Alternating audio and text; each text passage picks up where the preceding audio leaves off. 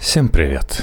В начале 20 века жители сицилийского небольшого острова Аликуди оказались в плену визуальных и звуковых галлюцинаций. Многие островитяне постоянно видели маяр, летающих ведьм из местных мифов. Некоторые жители острова даже рассказывали, что участвовали в роскошных пирушках вместе с этими ведьмами. Наваждение длилось долгих три года – после чего резко прекратилось. Долгое время никто не знал, почему весь остров годами видел одни и те же галлюцинации. Местные жители винили нечистую силу, но причина оказалась проще. Трипы вызывал обычный хлеб. Его готовили из некачественного ржаного зерна, пораженного спорыньей. Споры этой болезни вызывают мощное видение – что и случилось с итальянскими островитянами. По сути, видение вызывало вещество, которое позже станет основой ЛСД, а решить его загадку помогли хиппи. Текст Игоря Николаева для Тижорнул. Остров Аликуди, известный с античных времен, веками оставался необитаемым. В Средневековье это место служило перевалочной базой для морских пиратов. Первые поселенцы прибыли на Аликуди только в 1600-е и сразу же стали развивать на острове сельское хозяйство. Они возделывали оливковые и фруктовые деревья, виноград, овощи, но главной питательной культурой для них стала рожь. Благодаря нетребовательности к уходу и устойчивостью к вредителям, болезням и сорнякам, рожь успешно росла даже на местных каменистых почвах и стала главным источником хлеба на Аликуде. Жители острова выстроили в центре поселения большую мельницу, где мололи зерно, а потом пекли из него хлеб и печенье. Рожь давала неплохие урожаи, но иногда аликутцам приходилось использовать некачественное зерно, подпорченное погодой или вредителями. Дело в том, что достать другую продукцию получалось не всегда. Аликуди был слишком беден и находился далеко от большой земли. Трудно найти что-то более печальное и пустынное, чем этот несчастный остров Аликуди – это уголок Земли, который был забыт во время создания. Он оставался в хаосе, писал Александр Дюма. Но даже и плохое зерно ржи ценилось на вес золота, его расходовали с экономией.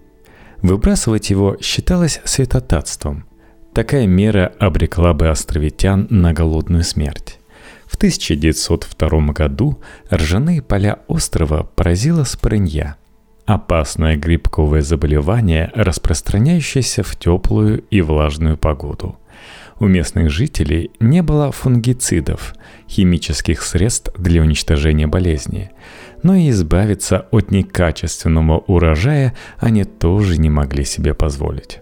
Зерно, которое из-за болезни стало черным, собрали и отвезли в склады. И оттуда доставляли на мельницу, где мололи хлеб – Вскоре после уборки урожая все жители острова стали видеть странные галлюцинации. Это была ошибка диеты, вредная привычка в еде, вызванная бедностью, изоляцией и незнанием гигиены. Первые урожаи были скудными, а еда была драгоценной. Поэтому ничего не выбрасывали, ели даже гнилые хлеб и макароны, покрытые плесенью. Из-за нехватки других альтернативных источников пищи и влажности образовывался этот противный грибок, который при попадании в организм вызывал массовые галлюцинации. Аликутцы встречали в видениях говорящие конопляные мешки, привидения, испражняющихся в кустах клоунов, падающую с неба гальку.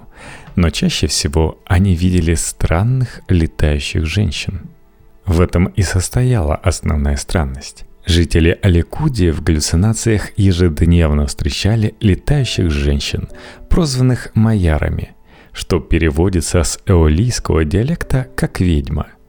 В этих майярах аликутцы признавали героинь древних местных легенд, якобы способных летать, накладывавших чары на врагов и заставлявших тонуть рыбацкие лодки. На сей раз ведьм увидели в обычных жительницах острова, по ночам якобы натиравших свои тела специальной мазью, помогавшей им летать. Обычно они направлялись на материк, зачастую в богатое Палермо или в Тунис, чтобы украсть там еду и устроить пиршество на пляжах бедного Аликуди – Рыбаки с острова в галлюцинациях видели эти праздники ведьм со своих лодок в море. Некоторые из них позже рассказывали, что они приплывали к берегу и участвовали в пирах вместе с маярами. Эти же ведьмы якобы умели лечить младенцев от кишечных паразитов и превращались в кошек, ослов, свиней или ворон. В видениях аликудийцы видели, как местные женщины наливали какую-то жидкость в тазик, залезали в него и через несколько минут улетали, превратившись в ворон. Майярами обычно считали жен местных рыбаков. Они по ночам якобы летали в море, чтобы защитить супругов от шторма, помочь им на рыбалке и наблюдать, как они возвращаются домой. Местные жители не сомневались, что майяры, которых они видят в галлюцинациях, реальны. Они считали, что последняя из них умерла в 1948 году. Некоторые до сих пор верят, что ведьмы не были галлюцинацией. Один епископ заявлял, что эти люди заключили договор с дьяволом, чтобы обладать магическими способностями и летать, точно так же, как Симон Колдун противостоял святому Петру в Новом Завете. Поначалу островитяне полагали, что их видение – это результат редких действий нечистой силой или злых чар.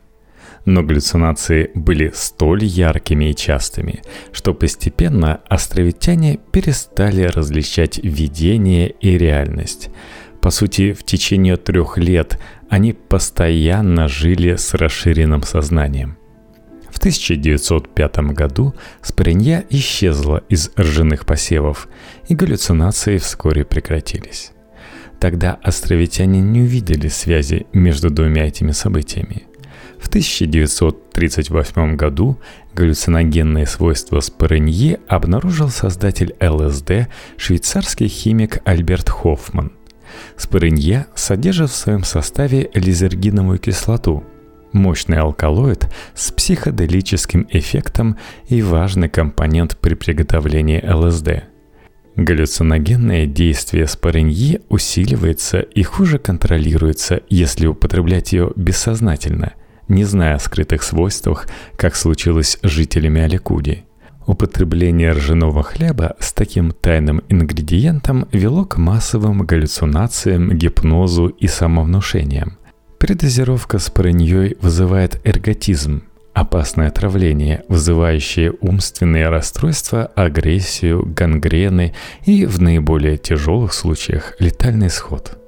Жители Аликуди потребляли спорынью вместе с хлебом в относительно малых дозах, и действие опасного гриба на них ограничивалось лишь сильными галлюцинациями – После того, как Хоффман объявил о галлюциногенных свойствах спорыньи, итальянские власти поняли, что именно она причина галлюцинации на Аликуде.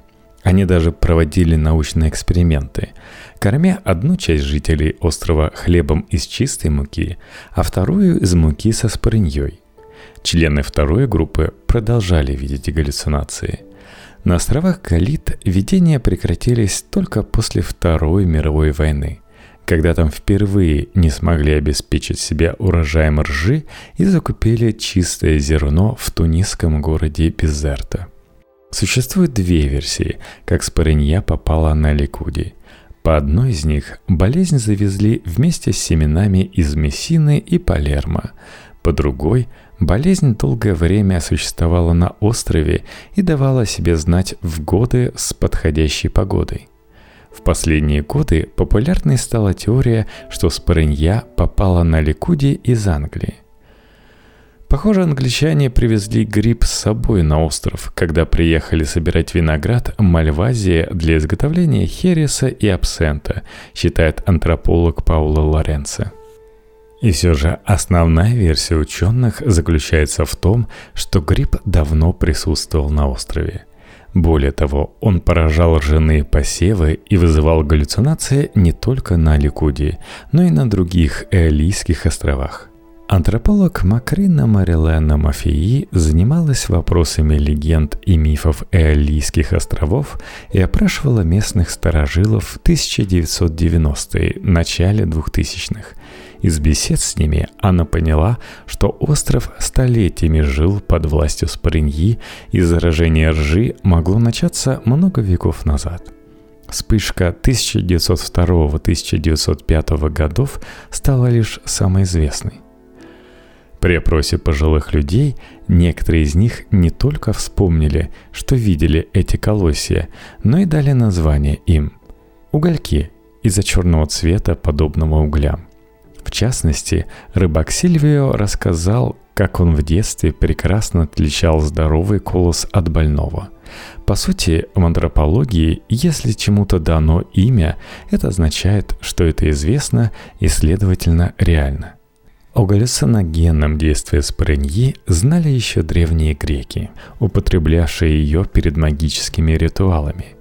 Последнее известное отравление этим грибом произошло в 1951 году во французской деревушке Пон-Сен-Эспри, когда более 250 человек одномоментно стали видеть галлюцинации, а некоторые пытались покончить с собой.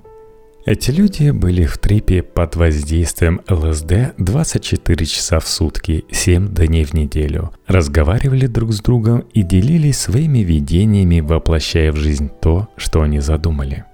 Рожь, пораженную спорыньей, прозвали сумасшедшей или рогатой из-за того, что на больных колосьях появлялись черные маленькие заостренные концы, напоминавшие дьявольские рога.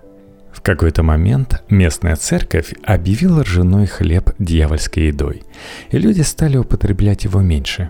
К 60-м годам он совсем выпал из рациона островитян. Но и после этого многие жители острова Аликуди, настолько привыкшие к галлюцинациям, что уже воспринимали их как часть реальности, отказывались верить в опасное действие спареньи.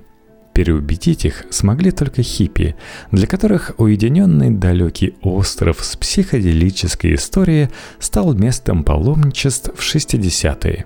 Пообщавшись с местными жителями, хиппи поняли, что островитяне испытывали эффект, аналогичный действию ЛСД. Сегодня история о ржи из Паренье стала культурной особенностью острова – Стены местных домов украшают огромные фрески с летающими дамами во всем черном с развивающимся на ветру волосами.